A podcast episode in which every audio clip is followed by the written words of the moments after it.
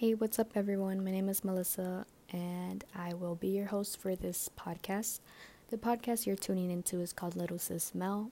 Um, my podcast will be about um, young love, real life experiences, entrepreneurship, you know, women thoughts, and so much more. It will get interesting. It will get interesting, so be prepared to laugh and be informed and relate. I'm here to build a group of listeners who can understand where I'm coming from, and with my stories, hopefully fill your gap in on sistership. I want you to be able to relate, to connect, to say, hey, I went through that as well, or oh my god, I'm glad I'm not the only one who went through that. Episodes will range from 30 to 40 minutes depending on how juicy the topics are. Some topics will be very interesting to me, and I can just go on for days and days and days.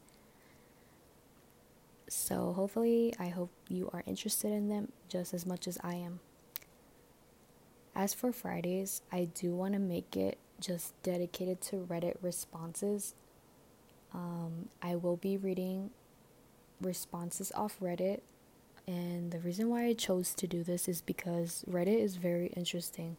If you don't know what Reddit is, it's a place where people ask any random question and they get so many anonymous responses and some of the questions are very crazy and I just think it's really interesting to just hear people's responses. Like everybody has a story and it's just crazy like